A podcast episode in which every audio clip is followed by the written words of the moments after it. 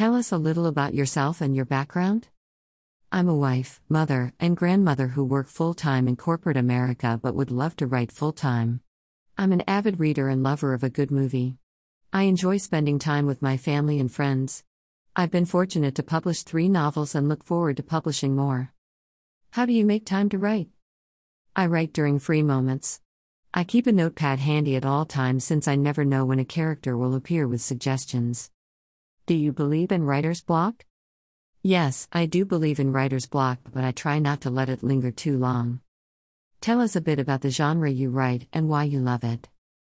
I consider my work to be contemporary fiction because I focus on realistic life situations written for an adult audience.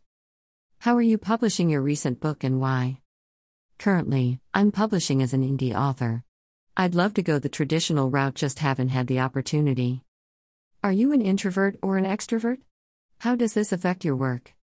I'm on the spectrum. I can be both. Being an introvert hinders me from openly talking about myself and my work. What is your favorite motivational phrase? Greater than it's never too late to be what you might have been. What advice would you give to aspiring writers? Simply never give up. Dr. Seuss was rejected many times. Where can readers find you on the World Wide Web?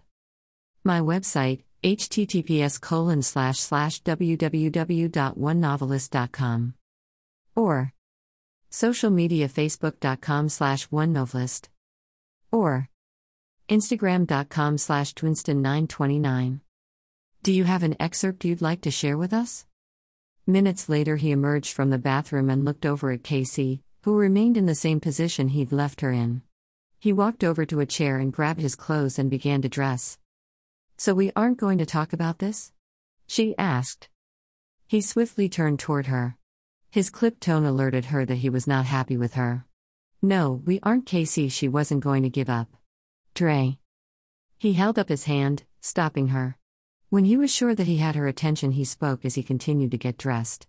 I'm serious, Casey, I refuse to have this conversation with you.